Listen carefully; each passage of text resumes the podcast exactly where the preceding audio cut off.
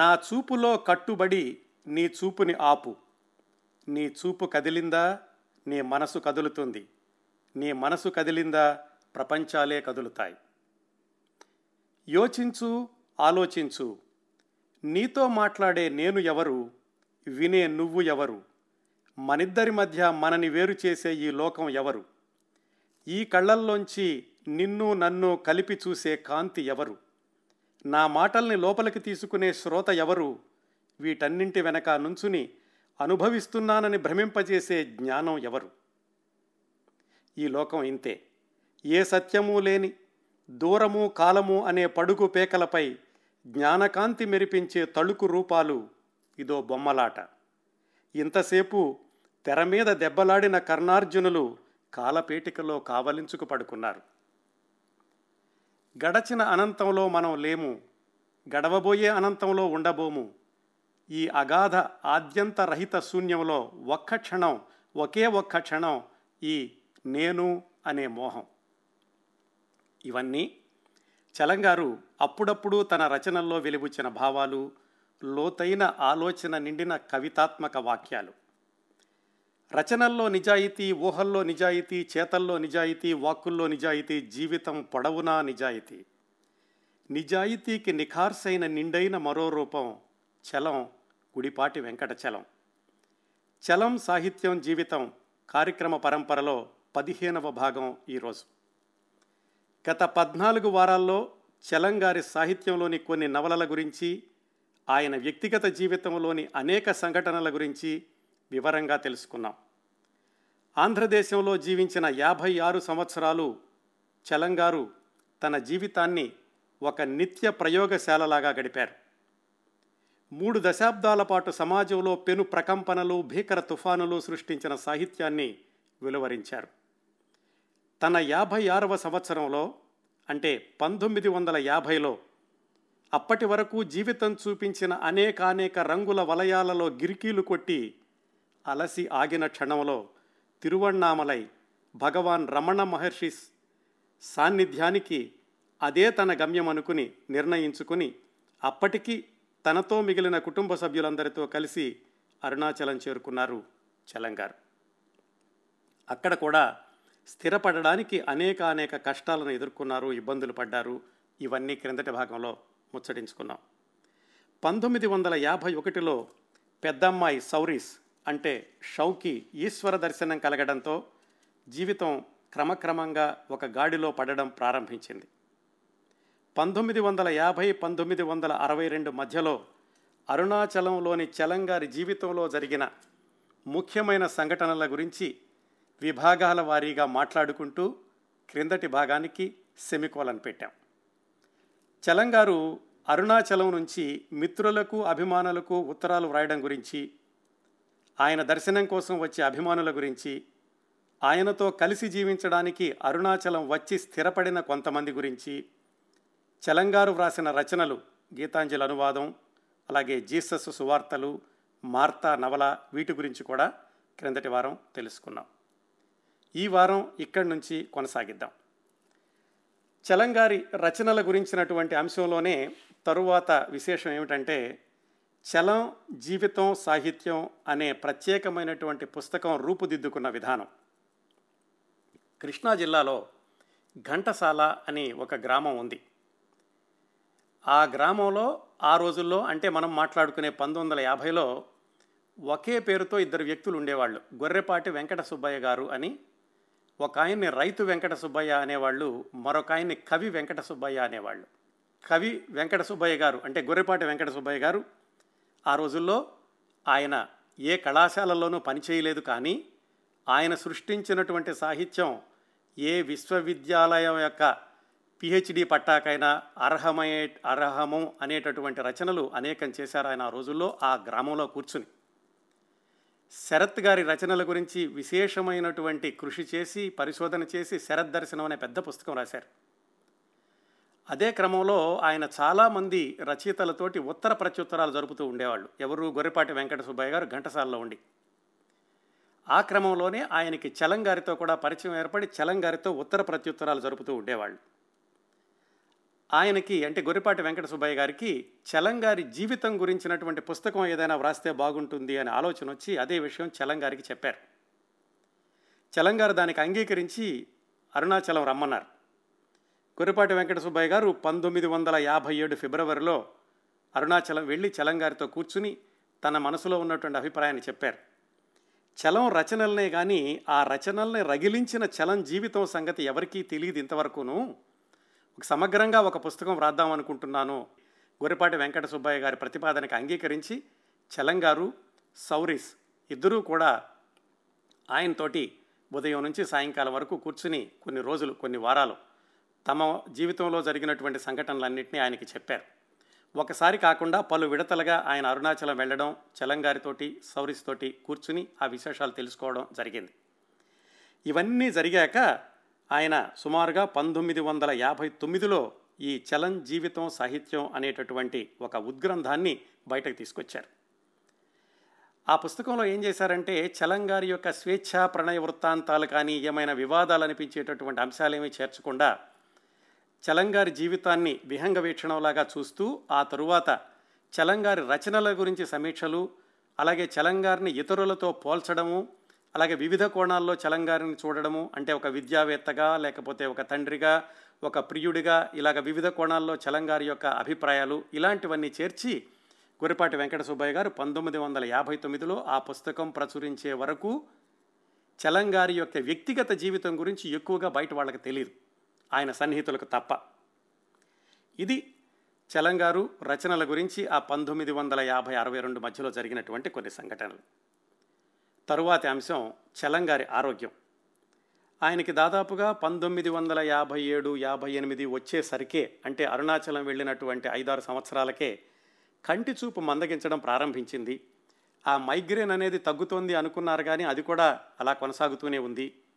కాళ్ల నొప్పులు అనేవి కొత్తగా వచ్చినాయి. అలాగే ఆ తర్వాత ఆయన భగవద్గీతకి వ్యాఖ్యానం రాశారు పంతొమ్మిది వందల అరవై మూడు ఆ ప్రాంతాల్లో అనుకుంటాను. అది రాసినప్పుడు విపరీతమైనటువంటి మానసిక ఒత్తిడికి గురవడం, ఎన్నో పుస్తకాలు చదివి వాటి వ్యాఖ్యానాలన్నీ చూసి వాటికి విభిన్నంగా ఉండేలాగా తన సొంతదైన వ్యాఖ్యానం రాయడం అది కొన్ని నెలల పాటు కొనసాగింది. ఆ క్రమంలో ఆయనకి అప్పుడే రక్తపోటు రావడం ప్రారంభమైంది. అప్పుడప్పుడు రక్తపోటు వస్తూ ఉండేది భగవద్గీత వ్రాయడం ప్రారంభించినటువంటి తరువాతి సంవత్సరాల్లో. వీటన్నింటికీ కూడా చలంగారట ప్రకృతి వైద్యాలు ఎక్కువగా చేస్తూ ఉండేవాళ్ళు. ఎలాగంటే మట్టి వైద్యం, కొన్నిసార్లు తెల్లవారుజామునే లేచి బంకమన్నులో పడుకోవడం, లేదా ఎక్కడైనా నొప్పి అనిపిస్తే కనుక బంకమన్నుని ఒక మూటలాగా కట్టి దాన్ని ఆ నొప్పి అనిపించేటటువంటి శరీర ప్రదేశంలో కట్టుకోవడం ఇలాంటివి చేస్తూ ఉండేవాళ్ళు. అలాగే రంగు నీళ్లతో కూడా కొంత వైద్యం చేసుకుంటూ ఉండేవాళ్ళట. ఎలాగంటే సీసాల్లో రంగురంగుల నీళ్లు పోసి వాటిని ఎండలో పెట్టి ఏవో ఇలాంటి కార్యక్రమం ఏదో చేసి ఆ తర్వాత వాటిని తాగడం, వాటి ద్వారా కూడా ఆయనకి ఉన్నటువంటి కొన్ని రుగ్మతలు నయమవుతాయని చెప్పి ఆయన నమ్మడం ఇలాంటి పనులన్నీ కూడా చేస్తూ ఉండేవాళ్ళు. ఇది దాదాపుగా ఆయనకి పంతొమ్మిది వందల యాభై ఏడులో మొదలవడమే కాదు, దాదాపు చిట్ట చివరి వరకు కూడా ఈ కార్యక్రమాలు కొనసాగుతూనే ఉన్నాయి. తరువాతి అంశం ఈ పంతొమ్మిది వందల యాభై అరవై రెండు మధ్యలో చలంగారి కుటుంబ సభ్యులు సన్నిహితుల జీవితాల్లో జరిగినటువంటి కొన్ని సంఘటనలు.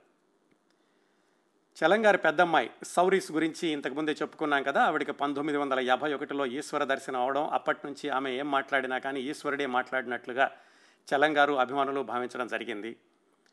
చలంగారి రెండో అమ్మాయి నిర్మల, ముద్దు పేరు చే, ఆవిడ చలంగారు అరుణాచలం రావడానికి ముందే విజయవాడ నుంచి మద్రాసు వెళ్ళిపోయిన సంగతి కూడా మనం కొద్ది భాగాల క్రిందట మాట్లాడుకున్నాం. మద్రాసు నుంచి నిర్మల గారు చలంగారు అరుణాచలం వచ్చాక వచ్చి అతి కొద్ది నెలల పాటు చలంగారితో ఉన్నారు. అక్కడ అక్కడి నుంచి బొంబాయి వెళ్ళి ఉద్యోగం చూసుకున్నారు. బహుశా అది ఇండియన్ ఎయిర్లైన్సో ఏదో. అయితే అక్కడ కూడా ఎక్కువ కాలం ఉద్యోగం చేయలేదు. మధ్యలో ఉద్యోగం పోయేసరికి మళ్ళీ అరుణాచలం వచ్చి కొన్ని రోజుల నుండి మళ్ళీ బొంబాయి వెళ్ళి అప్పుడు కాల్టెక్స్లో ఉద్యోగంలో చేరారు. ఆ కాల్టెక్స్లోనే చిట్ట చివరి వరకు కొనసాగారు. ఆ కాల్టెక్స్లో బొంబాయిలో పనిచేస్తూ ఉండగానే చిన్మయ మిషన్ తోటి పరిచయం అవ్వడం, అలాగే స్వామి చిన్మయానందకు సహాయకురాలిగా చేరడం, ఆ బొంబాయిలో ఆవిడ ఉద్యోగం చేస్తున్న రోజులు కూడా చిన్మయ మిషన్ చేసేటటువంటి చిన్నపిల్లల కార్యక్రమాల్లో చురుకుగా పాల్గొనడం ఇలాంటివన్నీ కొనసాగించారు తర్వాతి సంవత్సరాల్లో నిర్మల గారు, చలంగారి రెండో అమ్మాయి. ఆవిడ జీవితంలోని చిట్ట చివరి పాతిక సంవత్సరాలు పూర్తిగా కోయంబత్తూరులోని చిన్మయానంద ఆశ్రమంలో అక్కడే ఉన్నారు. నెల క్రిందట అక్కడే కన్నుమూశారు కూడాను.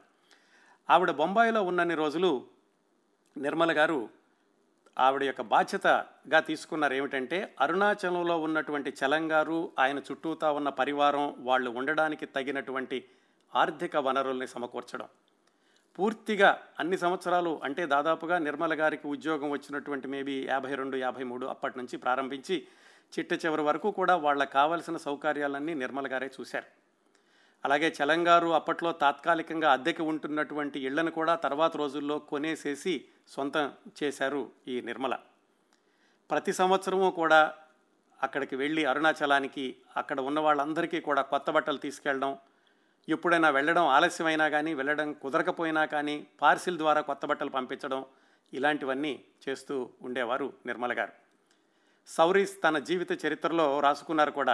ఈ అరుణాచలంలో ఉన్నటువంటి చలంగారి కుటుంబానికి చీఫ్ ప్యాట్రన్ నిర్మల, తనే అన్నీ పంపిస్తూ మా క్షేమ సమాచారాలన్నీ ఆర్థికపరమైనటువంటి ఇబ్బందులు ఏమీ లేకుండా చూసింది నిర్మలే అని ఆమె కూడా చెప్పుకున్నారు.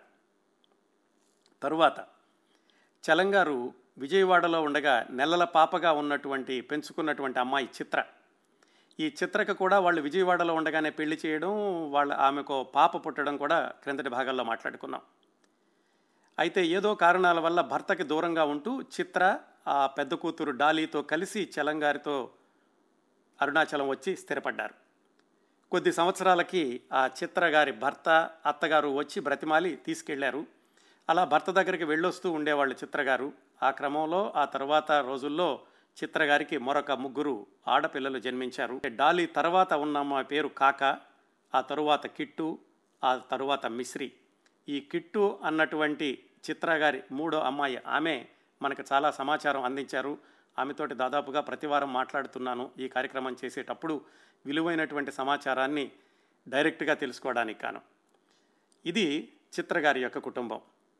ఆ తరువాత చిత్ చలంగారి మూడో అమ్మాయి చంపక, పక్కపక్క అంటూ ఉండేవాళ్ళు. ఆమె చలంగారితో కలిసి అరుణాచలం వచ్చే రోజులకి పక్కపక్కకి పదిహేను సంవత్సరాల వయసు. ఆశ్రమంలో అందరితో పాటు కలిసి చిన్నపిల్లగా పెరుగుతూనే ఉన్నారు. ఈ సందర్భంలో మనం ఒక్క నిమిషం చలంగారి కుటుంబాన్ని ఇక్కడ ఆపి మరొక వ్యక్తి గురించి తెలుసుకోవాలి. ఆ వ్యక్తి పేరు వజీర్ రెహమాన్. ఆయనది కాకినాడ. కాకినాడలో ఇస్మాయిల్ అని ఒక కవి ఉండేవాడు. ఆయన యొక్క తమ్ముడు ఈ వజీర్ రెహమాన్ మద్రాసులో చదువుకుంటూ ఉండేవాడు. ఆ క్రమంలో ఆయన చలంగారి యొక్క సాహిత్యాన్ని చదివి అభిమానించి చలంగారికి ఉత్తరాలు రాస్తూ ఉండేవాళ్ళు. ఉత్తరాలు రాయడమే కాకుండా అప్పుడప్పుడు అరుణాచలం కూడా వెళ్ళి వస్తూ ఉండేవాళ్ళు మద్రాసు నుంచి. ఆ చలంగారి యొక్క సాహిత్యాన్ని అంతటినీ చదివాక ఆయనకు ఒక అద్భుతమైన ఆలోచన వచ్చింది వజీర్ రెహమాన్కి. ఏమిటంటే చలంగారి యొక్క వచనంలో కూడా అద్భుతమైనటువంటి కవిత్వం ఉంది, దీన్ని కొంచెంగా ఈ లైన్లు అటు ఇటు మారిస్తే కనుక అదే చక్కటి కవితల్లాగా ఉంటాయి అని ఆయన అలా మార్చి కవిగా చలం అనేటటువంటి పుస్తకాన్ని వెలువరించారు పంతొమ్మిది వందల యాభై ఐదు యాభై ఆరు ప్రాంతాల్లో. అది చదివినటువంటి చలంగారు అన్నారట, ఇది నేనే రాశానా, ఇంత కవిత్వం నేనే రాశానా అని నేనే ఆశ్చర్యపోయాను అని చలంగారు మిత్రుడికి ఒక ఉత్తరంలో రాశారు. ఇది ఈ వజీర్ రెహమాన్ వెలువరించినటువంటి కవిగా చలం పుస్తకం చూసుకున్నాక. ఆ పుస్తకంలో చలంగారు రెహమాన్ గారికి, వజీర్ రెహమాన్ గారికి రాసినటువంటి ఉత్తరాలు కూడా జత చేయబడ్డాయి. ఆ తర్వాత కొద్ది రోజులకి ఈయన వజీర్ రెహమాన్ గారు అలా వెళ్ళి వస్తూ ఉండేటటువంటి క్రమంలో చంపకతోటి పరిచయం అవడం, అంటే పక్కపక్కతోటి పరిచయం అవడం, ఆ పరిచయం వివాహ ప్రస్తావన వరకు వెళ్ళేది. మరి చలంగారికి అసలు ఈ వివాహ వ్యవస్థ మీదే నమ్మకం లేదు. మరి ఆయన ఎలా ఒప్పుకున్నారు? ఆయన ఒప్పుకోలేదు. అలాగని చెప్పి ఆయన నియంతృత్వం కూడా చూపించరు. కాబట్టి ఆయన ఇచ్చే సలహా ఇచ్చారు, ఏమని, వివాహ బంధంలోకి వెళ్ళొద్దు అని. అంతేకాని ఆయన బలవంతం చేయలేదు చేసుకోవద్దు అని. చంపక ఈ వజీర్ రెహమాన్ వివాహం చేసుకుందామని నిర్ణయించుకున్నాక ఆ విషయాన్ని మరి సహజంగానే వాళ్ళందరికీ యొక్క బావగోగులు చూస్తున్నటువంటి నిర్మల గారికి తెలియచేశారు. పంతొమ్మిది వందల యాభై తొమ్మిది మార్చి పదహారున వివాహం చేసుకోవడానికి నిశ్చయించుకున్నారు చంపక, వజీర్ రెహమాన్. ఒకరోజు ముందుగా నిర్మల గారు బొంబాయి నుంచి కొత్త బట్టలు అవన్నీ తీసుకుని వచ్చారు. ఆ మార్చి పదహారో తారీఖు పొద్దున్నే వాళ్ళు వేలూరుకు వెళ్ళి రిజిస్టర్ మ్యారేజ్ చేసుకున్నారు. ఆ పెళ్లి చేసుకుని వచ్చాక చలంగారి ఇంట్లోనే అందరినీ పిలిచి భోజనాలు పెట్టారు. చాలామందికి తెలియదు, అందరూ అడిగారట, ఏమిటి చంపక మొహంలో పెళ్లి కళ కనపడుతోంది అంటే అప్పుడు చెప్పారు, ఇప్పుడే వివాహం చేసుకుని వచ్చారు అని. అంతవరకు బాగానే ఉంది. అయితే ఈ వివాహం వల్ల తీవ్రంగా బాధపడిన వ్యక్తి, తీవ్రమైనటువంటి నిర్ణయం తీసుకున్న వ్యక్తి ఎవరు అంటే చలంగారి భార్య రంగనాయకమ్మ గారు. అందుకు మతాంతర వివాహం అనేటటువంటి కారణంతో ఆవిడకి ఆ వివాహం చేసుకోవడాన్ని ఆవిడ భరించలేక చాలా బాధపడి వెంటనే వెంటనేనో కొద్ది వారాల తర్వాత అరుణాచలం నుంచి వెళ్ళిపోయారు. చలంగారు ఒక మిత్రుడికి ఉత్తరం రాస్తూ చెప్పారు, రంగనాయకమ్మ గారు ఈ మధ్యనే వెళ్ళిపోయారు, ఆవిడ కాకినాడలోనో బెజవాడలోనో ఎక్కడో ఉండి ఉంటారు, మళ్ళీ ఎప్పుడొస్తారో కూడా తెలియదు అని. అలా వెళ్ళిపోయినటువంటి రంగనాయకమ్మ గారు కాకినాడలో ఒక స్నేహితురాలు ఎవరో ఉంటే ఆవిడదేదో స్వచ్ఛంద సేవా సంస్థ ఉంటే వెళ్ళి ఆ సేవా సంస్థలో పనిచేయడం ప్రారంభించారు. చలంగారు అప్పుడప్పుడు అలాగే నిర్మల గారు కూడా అవసరమైనటువంటి డబ్బులు పంపించడం చేస్తూ ఉండేవాళ్ళు. అలా వెళ్ళిపోయినటువంటి రంగనాయకమ్మ గారు పంతొమ్మిది వందల యాభై తొమ్మిది నుంచి మరొక ఏడు సంవత్సరాల పాటు మళ్ళీ అరుణాచలం రాలేదు. ఆ తర్వాత ఎప్పుడొచ్చారో ఏ విశేషాలు తర్వాత తెలుసుకుందాం. ఇంకా మిగతా కుటుంబ సభ్యుల గురించి మాట్లాడుకుంటే చలంగారు విజయవాడలో ఉండగానే వాళ్ళ కుటుంబంలోకి వచ్చినటువంటి పదేళ్ల అమ్మాయి, అప్పట్లో ఆమె పేరు నర్తకి, మనం మాట్లాడుకునే సమయానికి ఆవిడకి పాతిక సంవత్సరాలు పైగా వయసు ఉంటుంది. ఆశ్రమ నిర్వహణ అంతా కూడా ఆవిడ చూసుకుంటూ ఉండేవాళ్ళు. అలాగే చలంగారికి వ్యక్తిగత సహాయకురాలుగా కూడా ఉంటూ ఉండేవాళ్ళు. నర్తకి చలంగారి మధ్యన ఉన్నటువంటి ఆ బంధం గురించి వ్రాస్తూ సౌరీస్ తన జీవిత చరిత్రలో చెప్పారు. వాళ్ళకు ఒక విచిత్రమైనటువంటి అది అనిర్వచనీయమైనటువంటి అనుబంధం వాళ్ళిద్దరిది. చలంగారిని చూడకుండా నర్తకి ఉండలేరు, నర్తకి లేకుండా చలంగారు ఉండలేరు, అనుబంధం చివరి వరకు అలా కొనసాగింది వాళ్ళిద్దరికీ అని. ఆమె జీవితాంతం నర్తకి గారు అవివాహితగానే ఉండిపోయారు. మనం మాట్లాడుకునే సమయానికంటే ఈ పంతొమ్మిది వందల యాభై అరవై రెండు మధ్యలో ఆమెకి ఒకసారి లెప్రసీ కూడా వచ్చిందంటే కుష్టు వ్యాధి అనేవాళ్ళు. ఆ రోజుల్లో అది చాలా ప్రమాదకరమైనటువంటి వ్యాధి. కాకపోతే ఆ ఆశ్రమంలో ఉన్నవాళ్ళు, ఆ చుట్టుపక్కల వాళ్ళు అందించినటువంటి ఆయుర్వేదం, అలోపతి, రకరకాల వైద్యాలు చేయడంతో ఒక రెండు మూడు సంవత్సరాల్లోనే ఆ కుష్టు వ్యాధి పూర్తిగా తగ్గిపోయింది నర్తకికి. ఇవి చలంగారి కుటుంబ సభ్యులకు సంబంధించినటువంటి విశేషాలు. ఇద్దరు ముగ్గురు మిత్రుల గురించినటువంటి విశేషాలు చెప్పుకోవాలంటే అసలు చలంగారిని రమణ మహర్షికి పరిచయం చేసింది చింతా దీక్షితులు గారు అనే ఆయన కదా, రాజమండ్రిలో పరిచయం చలంగారికి. ఆయన మాత్రం వచ్చి రమణాశ్రమంలో ఆయన స్థిరపడలేదు. అలాగే చలంగారు సౌరీస్కి ఈశ్వర దర్శనం అయ్యిందని ఉత్తరం రాస్తే ఆయన కొట్టిపడేశారు. లేదు, ఆమెడేదో మనోభ్రమకి లోనవుతోందేమో, లేకపోతే అదేవో పశుమల స్వామి అని చెప్పారు కదా, ఆయన ఏమైనా చేతపడి చేశాడేమో, మామూలు మనిషికి ఈశ్వర దర్శనం అవ్వడం ఏంటి, పైగా భగవాన్ అంటున్నారు, అలాంటి భగవాన్ లాంటి మహాపురుషులు ఎప్పుడో ఒకసారి పుడతాడు, వాళ్ళు మళ్ళా పునర్జన్మించడం లేదా ఎవరికో కనపడి వాళ్ళలో ఆవహించడం ఇలాంటివి జరగవు అని దీక్షితులు గారు నమ్మలేదు. ఆ తర్వాత చలంగారు పదే పదే విజ్ఞప్తి చేసిన మీదట ఆయన వచ్చారు. వచ్చి అరుణాచలంలో ఉండి సౌరీస్ని చలంగారిని చూశారు. కానీ అప్పటికి కూడా ఆయనకి నమ్మకం కుదరలేదు, నమ్మకం కుదరక వెళ్ళిపోయారు. ఆ తర్వాత రోజుల్లో ఆయన చాలా సంవత్సరాలకి మళ్ళా వస్తూ ఉండేవాళ్ళు చలంగారి దగ్గరికి. ఆయన మరణించారనుకోండి. ఇంకా చలంగారి జీవితంలో ప్రధానమైన పాత్ర పోషించినటువంటి లీల చివరి రోజుల్లో అంటే పంతొమ్మిది వందల నలభై యాభై చలంగారు విజయవాడలో ఉన్న రోజుల్లో లీల గారితో ఉండేవాళ్ళని చెప్పుకున్నాం కదా. ఆమె కూడా ఉత్తరం రాశారు చలంగారు, ఇలాగా సౌరీస్కి ఈశ్వర దర్శనం జరిగింది, మేము ఈశ్వరుడి అదుపాజ్ఞలో నడుస్తున్నాం ఇప్పుడు అనగానే ఆమె ఉత్తరం రాశారట. ఏమిటి ముసలమ్మ కబుర్లు ఇంకా మానలేదా, ఈ ముసలమ్మ భక్తిలోనే ఉన్నారా మీరు అని చలంగారికి ఉత్తరం రాశారట. ఆవిడ పంతొమ్మిది వందల యాభై ఎనిమిది ప్రాంతాల్లో క్యాన్సర్ తోటి చనిపోయారు. అది కూడా చలంగారికి ఎవరో కబురు చేశారు. ఆ విషయం కూడా ఆయన మిత్రులకు రాసుకున్నారు, లీలగారు చనిపోయినట్లుగా ఇటీవలే తెలిసింది అని. అలాగే చలంగారి తొలి రోజుల్లో అంటే చలంగారి యొక్క యవ్వనం ప్రారంభమైన తొలి రోజుల్లో కాకినాడలో ఆయన ఉద్యోగం చేసేటప్పుడు డిమాన్స్ట్రేటర్గా అక్కడ రత్నమ్మ అనేటటువంటి ఒక అమ్మాయితో పరిచయం అయిందని, తద్వారా ఆయన బ్రహ్మ సమాజం నుంచి బహిష్కృతుడవడం, కాకినాడ నుంచి వెళ్ళిపోవడం జరిగిందని మొట్టమొదటి భాగాల్లో మాట్లాడుకున్నాం.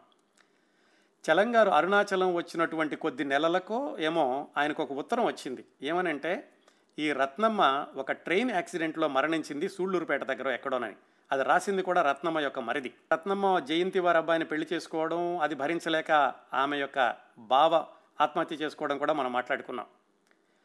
ఆ పంతొమ్మిది వందల ఇరవై ఎనిమిది ప్రాంతాల్లో ఆమె వివాహం చేసుకున్న దగ్గర నుంచి పంతొమ్మిది వందల యాభై ఒకటిలో ఆమె ట్రైన్ యాక్సిడెంట్లో మరణించే వరకు ఆ రత్నమ్మ జీవితంలో జరిగినటువంటి మిగతా సంఘటనలు మనకి మనకేమీ తెలియదు. కానీ చలంగారు మిత్రులకు రాసినటువంటి ఉత్తరంలో రత్నమ్మ రైలు ప్రమాదంలో మరణించింది, ఆమె ఆఖరి ప్రియుడు మాత్రం ప్రమాదం నుంచి తప్పించుకున్నాడు అని రాశారు. అంతవరకే మనకు తెలుసు, మిగతా వివరాలు మనకి తెలియవు. ఇవి పంతొమ్మిది వందల యాభై అరవై రెండు మధ్యలో చలంగారి ఈ కుటుంబ సభ్యులు మిత్రుల జీవితాల్లో జరిగినటువంటి కొన్ని సంఘటనలు. ఆ ఆ పంతొమ్మిది వందల యాభై ఎనిమిది యాభై తొమ్మిది ఆ ప్రాంతాలు వచ్చేసరికి చలంగారి యొక్క కుటుంబము పరివారము కూడా ఆ రమణాశ్రమం పరిసర ప్రాంతాల్లో స్థిరపడ్డారని చెప్పుకోవచ్చు. అంటే జీవితం ఒక గాడిలో పడిద్ది. అప్పట్లో చలంగారి యొక్క దైనందిన జీవితం ఎలా ఉంటుంది అనేది డాక్టర్ కామేశ్వరి గారని ఆమె వెళుతూ ఉండేవాళ్ళు అప్పుడప్పుడు అక్కడికి. ఆమె ఇటీవల ఒక పుస్తకం కూడా రాశారు, నాన్నగారు చలం అని. ఆ పుస్తకంలో రాశారు ఆయన యొక్క దైనందిన జీవితం ఆ రోజుల్లో ఎలా ఉండేది అని. ఎట్లా ఉండేదంటే తెల్లవారుజామునే సుమారుగా మూడు నాలుగు గంటలకి నిద్రలేస్తే చలంగారు రాత్రి తొమ్మిది గంటలకు తొమ్మిది గంటల వరకు కూడా నిరంతరంగా జీవితం ప్రవహిస్తూ ఉండేది. ఎలాగంటే తెల్లవారుజామునే లేచి ఆయన ఏమైనా ఈ బంకమట్టితోటి ఇలాంటి ఆసనాలు లేకపోతే పడుకోవడం ఇలాంటివి ఏమైనా చేసేవాళ్ళు. ఆ తర్వాత ఆయన ఓవల్టీన్ కలిపి సౌరీస్ ఆమె రూమ్ దగ్గరికి వెళ్ళి ఈశ్వరుడు అని పిలిచి ఆమెకు ఓవల్టీన్ ఇవ్వడం. ఆ తర్వాత పొద్దున్నే ఒక హాల్ ఉండేదట వాళ్ళ ఇంట్లోనూ, దాన్ని యూఎఫ్ హాల్ అనేవాళ్ళు, అంటే యూస్లెస్ ఫెలోస్ హాల్, ప్రపంచంలో పనికిరాళ్ళు వాళ్ళందరూ ఆ హాల్లో ఉంటారు అని. అక్కడ ఒక ఊక బస్తా లాంటిది ఉంటే ఆ బస్తా మీద ఆయన కూర్చోవడం, సౌరీస్ వచ్చి ఆ రోజు భోజనానికి ఏం కావాలో ఏమేం కూరలు కొనాలో చెప్పడం చేస్తే కొంతమంది వెళ్ళి కూరలు కొనుక్కురావడం, అందరూ కలిసి కూరలు తరగడం, ఇలాంటి పనులు చేసేవాళ్ళు. అందరూ అన్ని పనులు చేస్తూ ఉండేవాళ్ళు. పది గంటలకల్లా అందరూ భోజనాలు చేసేవాళ్ళు. ఆ తర్వాత చలంగారి యొక్క ఉత్తరాలు చదవడం అలాగే ఉత్తరాలు రాయడం అది కొనసాగేది. మధ్యాహ్నం ఆయన కాసేపు విశ్రాంతి తీసుకున్నాక సాయంకాలం అందరూ కలిసి ఆ చుట్టుపక్కల ఉన్నటువంటి కొండల్లోకి అరణ్యాల్లోకి షికారుగా వెళ్ళొస్తూ ఉండేవాళ్ళు. మళ్ళా సాయంకాలం ఆరున్నర ఏడు గంటలకల్లా భోజనం పూర్తి అవడం, ఏడున్నర నుంచి సుమారుగా తొమ్మిది గంటల వరకు భజనలు చేయడం జరిగేది. ఆ భజనల్లో చలంగారు కూడా పాడుతూ ఉండేవాళ్ళు. కృష్ణశాస్త్రి గారి గీతాలు అలాగే మీరా భజనలు ఇలాంటివన్నీ కూడా అందులో చోటు చేసుకుంటూ ఉండేవి. సౌరీసు చలం అలాగే మిగతా వాళ్ళు కూడా ఆ భజనల్లో పాలు పంచుకుంటూ ఉండేవాళ్ళు. ఆ జీవితం అంతా కూడా ఒక సంఘీకృత జీవన శైలి లాగా ఉండేది.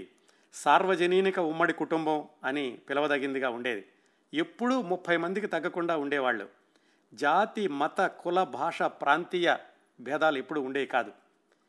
దేశ విదేశాల నుంచి వచ్చిన వాళ్ళు కూడా ఆ చలంగారి దగ్గర ఉంటూ ఉండేవాళ్ళు. అలాగే అందరూ అన్ని పనులు చేయాలి, రేపు ఏమిటి అనేటటువంటి ఆలోచన ఉండేది కాదు అక్కడ ఎవరికి. ఎవరైనా ఉత్తరాలు రాసి మీ దగ్గరకు వస్తాము అంటే చలంగారు చెప్పేవాళ్ళట, రేపేమవుతుంది అనే ఆందోళన ఉంటే కనుక మా దగ్గరికి రాకండి, మాలో ఆ ఆందోళన లేని వాళ్ళు మాత్రమే మాతో కలిసి జీవించగలరు అని. అందరూ కూడా అలాగే ఉంటూ ఉండేవాళ్ళు. అలాగే ప్రతి ఆదివారం అంబలి కాయించి చలంగారు ఎదురుకున్న ఉన్నటువంటి మర్రి చెట్టు ఏదో ఉంటే అక్కడ నుంచుని ఆ దోవలో వెళ్ళే వాళ్ళందరికీ కూడా ఆయన అంబలి పోస్తూ ఉండేవాళ్ళట.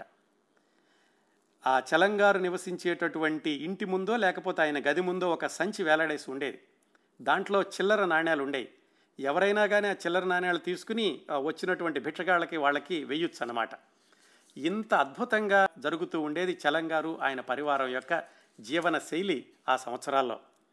దాన్ని వివరిస్తూ ఒకచోట రాశారు, ఎక్కడ పిల్లల్ని కొట్టరో, ఎక్కడ పిట్టల్ని ఆదరిస్తారో, ఎక్కడ గొప్పతనానికి తలలు వంచరో, ఎక్కడ పెళ్లి మేళాలు వినబడవో, ఎక్కడ డబ్బు పలకదో, ఎక్కడ పరుడు హితుడు సమమో, ఎక్కడ ప్రేమ మౌనంలో రాజ్యం చేస్తూ ఉంటుందో, ఎక్కడ ప్రపంచపురద పొరపాటును కూడా వినపడదో, అదే చలంగారు ఉన్నటువంటి రమణస్థాన్. అక్కడ ఎన్నడో కాలం నిలిచిపోయింది. వాంఛలు ప్రలోభాలు శక్తి విహీనాలుగా మారిపోయాయి. మనస్సుల పొంగులు చల్లారిన కొద్దీ, లోక వాసనలు వాంఛలు దూరమైన కొద్దీ అక్కడ నిలిచిపోయిన వారందరిలో, అక్కడ నుంచి నడపబడుతున్న వారందరిలో శాశ్వతంగా నిర్మల కాంతి చోటు చేసుకుంది. ఆయన ఉండేటటువంటి ఇంటికి రమణస్థాన్ అన్న పేరు ఎలా వచ్చిందంటే, ఎవరో ఉత్తరం రాస్తూ రమణాశ్రయం రమణాశ్రమం అని రాయిపోయి రమణాస్థాన్ అని రాశారు. అప్పటి నుంచి కూడా ఆయన ఉత్తరాల్లో కూడా రమణస్థాన్ అని రాస్తూ ఉండేవాళ్ళు. అంటే రమణస్థాన్ అంటే చలంగారు ఉండేటటువంటి ఇల్లు, రమణాశ్రమం అంటే భగవాన్ రమణ మహర్షి ఉన్నటువంటి ఆశ్రమం. అలాగే పంతొమ్మిది వందల అరవై వచ్చేసరికి చలంగారిని అందరూ కూడా మహర్షి అనడం ప్రారంభించారు. అందుకని చలం మహర్షి అని, ఆయన ఉన్నటువంటి ఇంటిని రమణస్థాన్ అని ఉంటూ అంటూ ఉండేవాళ్ళు. ఇలా జరుగుతూ ఉండగా పంతొమ్మిది వందల యాభై ఎనిమిది అరవై రెండు మధ్యలో ఒక సంఘటన జరిగింది. ఏమిటంటే పంతొమ్మిది వందల యాభై యాభై ఎనిమిదిలోనే చలంగారు మిత్రులకి ఉత్తరాలు రాశారు. ఏమని, నాకు ఈశ్వరుడు చెప్పాడు, ఈశ్వరుడు అంటే సౌరీస్, పంతొమ్మిది వందల అరవై రెండులో జలప్రళయం రాబోతోంది, ఎనిమిది గ్రహాలు కలిసి అష్టగ్రహ కూటమి సంభవించి అవన్నీ కలిసి సముద్రంలో కలిసిపోతాయి, ప్రపంచం అంతా కూడా సర్వనాశనం అయిపోతుంది చాలా చోట్ల, మీకు గనక రక్షణ కావాలంటే ఈశ్వరుడి దగ్గరికి రండి, నా దగ్గరికి అని యాభై ఎనిమిది యాభై తొమ్మిది నుంచి ఆయన అందరికీ ఉత్తరాలు రాశారు. అయితే అది కేవలం సౌరీస్ చెప్పడమే కాకుండా ప్రపంచవ్యాప్తంగా కూడా ఆ రోజుల్లో కొన్ని పుకార్లు వచ్చినాయి, ఇలాగ పంతొమ్మిది వందల అరవై రెండులో సముద్రంలో కలిసిపోతుంది అని. అప్పట్లో క్యాలెండర్లో కూడా అది ఫిబ్రవరి ఏడు అనుకుంటాను, అరవై రెండు ఫిబ్రవరి ఏడున జలప్రళయం అని అదొక సంఘటన కింద కూడా రాశారు. అయితే చలంగారు ఒక అడుగు ముందుకు వేసి అక్కడక్కడా కూడా రక్షణ కేంద్రాలు లాంటివి ఏర్పాటు చేసి, ఇక్కడ చిత్తూరులోనూ అలాగే వివిధ ప్రదేశాల్లోనూ తెలిసిన వాళ్ళందరినీ ఆ రక్షణ కేంద్రాల్లో వా వాటికి నిర్వాహకులుగా నియమించి ఆయనే డబ్బులు పంపించి తెలిసిన వాళ్ళందరికీ కూడా ఫలానా ఫలానా చోట కేంద్రాలు ఉన్నాయి, అక్కడికి వెళ్ళండి, లేకుంటే రమణస్థానం రండి అని అదొక పెద్ద ఉద్యమంలాగా చేశారు. శ్రీశ్రీ గారికి కూడా ఉత్తరాలు రాశారట. అయితే శ్రీశ్రీ గారు అన్నారట, అందరూ చనిపోయి నేను బతకడం ఎందుకు, అందరూ చనిపోతే నేను పోతాను, నేను మాత్రం రాను అని. ఆయన మాత్రం మద్రాసులోనే ఉన్నారు. ఇవంతా జరిగింది పంతొమ్మిది వందల అరవై రెండు ఫిబ్రవరి వస్తోంది. ఈ చలంగారి యొక్క ఈ ఉత్తరాలను నమ్మిన వాళ్ళు, ఆయన మాటలు నమ్మిన వాళ్ళు రకరకాల రక్షణ కేంద్రాల్లోకి వెళ్ళారు. అందరూ అక్కడ బిక్కుబిక్కుమంటూ ఉన్నారు వివిధ కేంద్రాల్లోనూ. ఆ కేంద్రాలు ఏర్పాటు చేసిన వాళ్ళల్లో అప్పట్లోని నూజివీడు జమీందార్ ఎంఆర్ అప్పారావు గారు అబ్బాయి విద్యుత్ కుమార్ అని ఆయన కూడా ఉన్నారు. ఆ ఫిబ్రవరి ఏడో ఏమో ఆ తారీఖు వచ్చింది, వెళ్ళిపోయింది, ఏమీ జరగలేదు. అంతా యథావిధిగా ప్రపంచం నడుస్తూ ఉండి ప్రశాంతంగానే ఉంది. అందరూ కూడా చలంగారిని నిందించారట. అనవసరంగా మీ మూలాన మేము ఇలాగ అయ్యాము, మా దగ్గర డబ్బులన్నీ తీసుకున్నారు మీరు, ఇలా ప్రళయం వస్తుంది అందరికీ సహాయం చేయాలని అని చలంగారిని చాలా మీద అపవాదులు వేశారు. నిజానికి చలంగారు డబ్బులు వసూలు చేయడం కాదు, ఆయన దగ్గర ఉన్న డబ్బులన్నీ అయిపోయినాయి ఈ రక్షణ కేంద్రాలకు పంపించడంతో. ఆయన కూడా ఎందుకు ఇలా జరిగింది అని ఆయన వ్యాకులపడి సౌరీస్ దగ్గరికి వెళ్ళి అడిగారు, ఈశ్వరుడు ఎందుకు ఇలా చెప్పారు, నా పరువంతా పోయింది, మీరేమో జలప్రళయం సంభవిస్తుంది, అందరూ పోతారన్నారు, అందరూ కూడా క్షేమంగానే ఉన్నాము అంటే ఆమె నవ్వి, అంటే జలప్రళయం రాలేదని బాధపడుతున్నావా నువ్వు, ఇప్పుడు నేను ఈశ్వరుడే ఆపాడు అని చెప్పి నువ్వు అనుకోవచ్చు కదా అని ఆవిడేదో సర్ది చెప్పారనుకోండి. మొత్తం మీద ఈ సంఘటన చలంగారి జీవితంలో ఒక విచిత్రమైనటువంటి సంఘటనలాగా మిగిలిపోయింది. ఎందుకంటే ఈ మూఢనమ్మకాలన్నిటికీ వ్యతిరేకంగా పెరిగినటువంటి వ్యక్తి తర్వాత రమణ మహర్షిని నమ్మారు, రమణ మహర్షి సాన్నిధ్యంలో ఉన్నారనుకోండి, మరింత ముందుకు వెళ్ళి ఇలాగ జలప్రళయం అని అందరినీ కూడా హెచ్చరించడము, రకరకాల చోట్లకు పంపించడము, ఇది కొంచెం హాస్యాస్పదంగా అయిపోయింది చలంగారి జీవితంలో జరిగినటువంటి ఈ సంఘటన. ఇది పంతొమ్మిది వందల అరవై రెండు వరకు.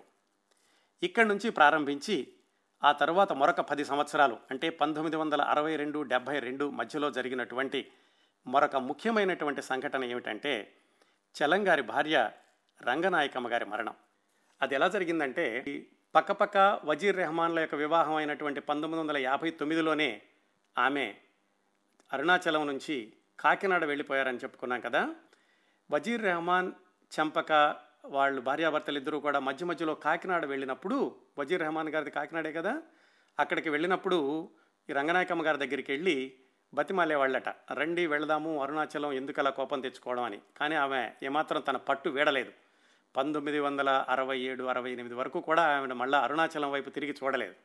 అప్పుడు ఏం జరిగింది, పంతొమ్మిది వందల అరవై ఆరులో ఈ చంపక వజీర్ రెహమాన్లకి ఒక పాప పుట్టింది. ఆ పాప పేరు టిప్పు అని పెట్టుకున్నారు. అసలు పేరు షరీన్ అనుకుంటాను, టిప్పు అని వాళ్ళు ముద్దుగా పిలుచుకుంటూ ఉండేవాళ్ళు. ఆ పాప జననం కూడా ఈ చలంగారింట్లో అరుణాచలంలోనే జరిగింది. ఆ పాప పుట్టాక పాపను తీసుకుని వెళ్ళారు వజీర్ రెహమాన్ చంపక కాకినాడకి. ఆ పాపను చూశాక రంగనాయకమ్మ గారికి కాస్త మనసు మారి మళ్ళా ప్రేమ పొంగుకొచ్చి ఆవిడ ఎలాగైతే తన పంతాలు పట్టింపులు మానేసి చంపకతోటి వజీర్ రెహమాన్ తోటి కలిసి మళ్ళీ వెనక్కి వచ్చారు. వాళ్ళు అప్పట్లో మద్రాసులో ఉండేవాళ్ళు. వచ్చి ఆ చిన్న పేప పాపను చూసుకుంటూ మద్రాసులో ఉండి కొన్ని రోజులు ఆ తర్వాత అరుణాచలం వచ్చారు. ఇదంతా కూడా పంతొమ్మిది వందల సుమారుగా అరవై ఎనిమిది ఆ ప్రాంతాల్లో జరిగి ఉంటుంది. అంటే దాదాపుగా ఏడెనిమిది సంవత్సరాల పాటు ఆవిడ అరుణాచలంలో మళ్ళీ అడుగు పెట్టలేదు తన పంతంతో. ఇంకా ఏమైందంటే రంగనాయకమ్మ గారి కాకినాడలోనే ఉండ ఉండగానే ఒకసారి మైల్డ్గా హార్ట్ అటాక్ వచ్చింది. అరుణాచలం వెళ్ళాక అందరూ జాగ్రత్తగా చూసుకున్నారు, ఒకసారి హార్ట్ అటాక్ వచ్చింది అని తెలిసి. అక్కడ ఉండగా ఏమైందంటే ఒక చిన్న సంఘటన జరిగింది. ఈ చిత్ర యొక్క చిట్ట చివరి పాప, ఆ పాప పేరు మిశ్రీ, ఏదో చిన్నగా ఆడుకుంటూ చిన్నపిల్లలు ఆడుకునేటప్పుడు ఈ రంగనాయకమ్మ గారి చీర మీద ఉమ్మేయడమో ఏదో జరిగింది. చాలా చిన్న సంఘటన, కానీ దానికే రంగనాయకమ్మ గారు బాగా బాధపడి, ఎందుకంటే అప్పట్లో కూడా ఆవిడికి మనస్థిమితం కొన్నిసార్లు ఉండేది, కొన్నిసార్లు ఉండేది కాదు. ఆవిడ అలిగి అక్కడి నుంచి మళ్ళీ వెళ్ళిపోయారు, అరుణాచలం నుంచి మళ్ళీ కాకినాడ వెళ్ళిపోయారు. అందరూ చెప్పారట, ఇంత చిన్న విషయానికి ఇలాగా అలిగి వెళ్ళిపోతాయేమిటి, కావాలని వచ్చావు కదా, ఇన్ని సంవత్సరాల తర్వాత ఆరోగ్యం కూడా సరిగా ఉండటం లేదు, ఉండమని చెప్పినా కానీ వినకుండా ఆవిడ కాకినాడ వెళ్ళిపోయారు. కాకినాడ వెళ్ళాక అక్కడ మళ్ళీ ఆవిడ ఉన్నటువంటి రోజుల్లో ఈ మళ్ళీ ఇంకొకసారి హార్ట్ అటాక్ రావడం ఏదో జరిగింది. అక్కడి నుంచి తనంతట తానుగానే బయలుదేరి బెజవాడ వెళ్ళిపోయారు రంగనాయకమ్మ గారు కాకినాడ నుంచి. బెజవాడలో రాజ్యం అని ఒక నర్సు ఉన్నారు. ఆవిడ అప్పట్లో గవర్నమెంట్ హాస్పిటల్లో నర్సుగా పనిచేస్తున్నారు. ఆ రాజ్యం ఎవరంటే రంగనాయకమ్మ గారు అక్కయ్య డాక్టర్ రంగనాయకమ్మ గారు ఉండేవాళ్ళు కదా, ఆవిడకి దూరపు బంధువు కూడా అవుతారు. ఆ డాక్టర్ రంగనాయకమ్మ గారి దగ్గర నర్సుగా పనిచేస్తూ ఉండేవాళ్ళు. అందుకని ఆవిడ దగ్గర ఉందాము, ఆవిడ దగ్గరికి వెళితే కనుక ఏమైనా అవసరమైతే వైద్యం చేస్తుందన్న ఉద్దేశంతోనేమో ఆవిడ ఆ వ్యాధితోటే అక్కడికి బెజవాడ వెళ్ళి ఆ రాజ్యం దగ్గర ఉన్నారు. ఆ రాజ్యం అన్నావిడ కొన్నాళ్ళు చూసుకుంది ఈ రంగనాయకమ్మ గారిని. అక్కడి నుంచి అరుణాచలానికి ఉత్తరం రాసింది, మీరు ఎవరైనా రండి, నేను రోజు హాస్పిటల్కి వెళ్ళడం ఈవిని చూసుకోవడం కష్టంగా ఉంది అని. అప్పుడు అరుణాచలం నుంచి ఆ నర్తకి వచ్చి వాళ్ళ అన్నయ్య గారు అమ్మాయిని బెజవాడలో రంగనాయకమ్మ గారి దగ్గర ఉంచి జాగ్రత్తగా చూసుకోమని చెప్పి మళ్ళీ నర్తకి వెనక్కి వెళ్ళిపోయారు. కొన్ని రోజుల తర్వాత ఈ రాజ్యం అక్కడి నుంచి కూడా తీసుకొచ్చేసింది రంగనాయకమ్మ గారిని అరుణాచలానికి. ఏమని, ఈవిడికి ఇంకా జబ్బు పెరిగేటట్టుంది, హార్ట్అటాక్ అప్పుడప్పుడు కూడా నాకు గుండె పట్టేస్తోంది అంటోంది, నాకు చేయగలిగినంత సహాయం చేస్తున్నాను, కానీ మీ దగ్గర ఉంటే మంచిదనిపించి మీ దగ్గర తీసుకొచ్చాను అని అరుణాచలం తీసుకొచ్చేసి అక్కడికి వదిలేశారు రంగనాయకమ్మ గారిని ఆ రాజ్యం అనేటటువంటి నర్సు. అది సుమారుగా పంతొమ్మిది వందల అరవై తొమ్మిది జనవరి ఫిబ్రవరి ప్రాంతాలు. అక్కడి నుంచి దాదాపు సంవత్సరం పాటు అరుణాచలంలోనే ఉన్నారు రంగనాయకమ్మ గారు. ఆ రోజుల్లో ఆవిడికి క్రమక్రమంగా ఒక్కొక్కసారి ఆరోగ్యం తగ్గుతూ వచ్చేది. ఉన్నట్టుండి నాకు గుడ్డి పట్టేసింది, నాకు గుండె ఆడట్లేదు, ఊపిరి ఆడట్లేదు అంటూ ఉండేవాళ్ళు. అంటున్నప్పుడు ఈ సౌరీస్ ఏవో ఇంజక్షన్లు ఇవ్వడం ఇలాంటి వైద్యాలు ఏవో చేస్తూ ఉండేవాళ్ళు. వాళ్ళకు కూడా తెలిసేది కాదు ఈవిడ నిజంగా తెలిసి అంటోందా తెలియకంటోందా, నిజంగానే గుండె పట్టేసిందా, లేకపోతే ఒక్కొక్కసారి ఈ మతి సరిగ్గా ఉండదు కాబట్టి అలా చెబుతున్నారా అని వాళ్ళకి అనుమానంగా ఉండేది. ఇంకా ఆ ఆరోగ్యం దిగజారుతున్నటువంటి రోజుల్లో ఈ రంగనాయకమ్మ గారు కొన్నిసార్లు మంచం మీదే పడుకుని ఉన్నప్పుడు ఆవిడకి ఎవరైనా ఏమైనా తినడానికి ఇస్తే చలంగారిని పిలిచి చలంగారిని తినమని బలవంతం చేసేదట. చలంగారు కూడా ఆమెని నిరాశపడడం ఇష్టం లేక ఆవిడ పక్కన కూర్చుని ఆవిడ ఏది ఇస్తే ఆవిడ ఏది పెడితే అది తింటూ ఉండేవాళ్ళు. ఆ సందర్భాన్ని చూస్తూ సౌరీస్ రాసుకున్నారు తన జీవిత చరిత్రలో, ఇలాగా అమ్మా నాన్న ఇంత ప్రేమగా ఇద్దరూ కలిసి ఉండడం చూడడం ఇదే మొదటిసారి. నిజానికి అమ్మకి నాన్నకి ఒకళ్ళంటే ఒకళ్ళకి చాలా ప్రేమ ఉండేది, బయటకు మాత్రం ఈ భిన్నమైనటువంటి అభిప్రాయాలతోటి అనుభవాలతోటి విడివిడిగా ఉన్నట్లు అనిపించేవాళ్ళు. కానీ వాళ్ళిద్దరి మధ్యన ఆత్మ సంబంధమైనటువంటి ప్రేమ ఎంత ఉన్నది అనేది ఇదిగో ఇలాంటి దృశ్యాలు చూసినప్పుడు మాకు తెలిసింది అని రాశారు ఆవిడ. అలా ఆవిడ పంతొమ్మిది వందల అరవై తొమ్మిది చివరిలో వచ్చేసరికి ఒకరోజు దాదాపుగా ఆవిడకి గుండె ఆగిపోయినంత పని అయ్యింది. ఆ రోజు వరండాలో కూర్చున్నారట, అందరూ లోపలున్నారు, ఉన్నట్టుండి కింద పడిపోయారు. ఎవరో చెప్పారు లోపల ఉన్న సౌరీస్కి వీళ్ళందరికీను ఇలాగ రంగనాయకమ్మ గారు వరండాలో ఉన్నట్టుండి పడిపోయారని. అప్పట్లోనే డాక్టర్ కామేశ్వర్ గారిని వారి కుటుంబానికి దాని దగ్గరైనటువంటి తావి కూడా ఆశ్రమంలోనే ఉన్నారు, ఆవిడ డాక్టరు. ఆవిడ వెళ్ళి చూశారు, చూస్తే దాదాపుగా గుండె పల్స్ అందలేదు, దాదాపుగా ఆగిపోయినటువంటి పరిస్థితి, ఆగిపోయిందని అనుకున్నారు కూడాను. ఆవిడ కూడా ఏమైనా ఇంజక్షన్లు ఎక్కడ దొరుకుతాయా ఏమిటి అని ఆవిడ వెతుకుతున్నటువంటి క్రమంలో ఒక నాలుగైదు నిమిషాలకు మళ్ళీ తేరుకుని రంగనాయకమ్మ గారు మామూలుగా అయ్యారు. దాదాపుగా మరణం అంచుల వరకు వెళ్ళి వెనక్కి వచ్చారు, ఈశ్వరుడే బ్రతికించాడు అని అనుకున్నారు వాళ్ళందరూ. ఇదంతా పంతొమ్మిది వందల అరవై తొమ్మిది అక్టోబర్ నవంబర్ ప్రాంతాల్లో జరిగింది. అక్కడి నుంచి మరొక రెండు నెలల తర్వాత పంతొమ్మిది వందల డెబ్భై జనవరిలో రంగనాయకమ్మ గారి యొక్క చివరి రోజులు దగ్గరైనవి. ఆమె చెప్పారట సౌరీస్కి, నాకు ఎప్పుడైనా సరే మరణం అనేది సంభవిస్తే నీ కళ్ళల్లోకి చూస్తూ పోవాలని ఉంది, నువ్వెప్పుడు నాకు ఆరోగ్యం బాగున్నప్పుడు నా దగ్గర కూర్చుని మీరా భజనలు పాడుతూ ఉండు, నాకు ఒకవేళ అపస్మారక స్థితిలో ఉన్నా కానీ నా కళ్ళు తెరువు, ఎలాగైనా కానీ నీ మొహం చూస్తాను, నీ మొహం చూస్తూ నాకు పోవాలని ఉంది అని ఆవిడ కొంచెం కాస్త స్పృహలో ఉన్నప్పుడు చెప్తూ ఉండేవాళ్ళు సౌరీస్కి. ఇంకో విచిత్రం ఏమిటంటే చిట్ట చివరి రోజుల్లో రంగనాయకమ్మ గారు భగవాన్ పేరు తలిచేవాళ్ళు కాదట. ఎందుకంటే కావాలని అప్పటికి పాతిక సంవత్సరాల క్రిందట తనంతట తానుగా భగవాన్ దగ్గరకు వచ్చి ఒంటరిగా ఉండి అలాగే భగవాన్కి అన్నీ తినమని చెప్పి బలవంతం చేసి భగవాన్ అంటే ఎంత ప్రేమతోటి ప్రార్థనలు చేసినటువంటి వ్యక్తి ఎందుకో కానీ చిట్ట చివరి రోజుల్లో సదాశివుడు అంటూ ఉండేవాళ్ళట. ఆ సదాశివుడు ప్రార్థన చేస్తూ ఉండేవాళ్ళట. ఇదంతా కూడా సౌరీస్ గారు చెప్పారు. మరి ఎందుకు అలా చేశారో తెలియదు కానీ, ఎందుకంటే ఆవిడకి కొంతకాలం మతి బాగానే ఉండేది, కొన్నిసార్లు బాగోలేనట్లుగా ఉంటూ ఉండేది. చిట్ట చివరికి పంతొమ్మిది వందల డెబ్భై జనవరిలో ఆ రోజు రానే వచ్చింది. ఆ రోజు సాయంకాలం అనుకుంటాను ఆవికి ఇష్టమైనటువంటి పాటలన్నీ పెట్టారట. ఆరోగ్యం దిగజారుతూ వచ్చి దాదాపుగా ఆవిడ అపస్మారకంలో ఉన్నటువంటి పరిస్థితి, సౌరిస్ పక్కన కూర్చున్నారు. ఆమె ఇంకా ఆ చివరి క్షణాలు సమీపించినాయి అన్నట్లుగా వాళ్ళందరికీ కూడా తెలిసింది. అంతలోనే కళ్ళు తేలేశారు. అలాగే శరీరం అంతా కూడా బెర్రబెగిసిపోయింది. ఆమె శరీరంలో నుంచి ప్రాణాలు ఎగిసిపోయాయి.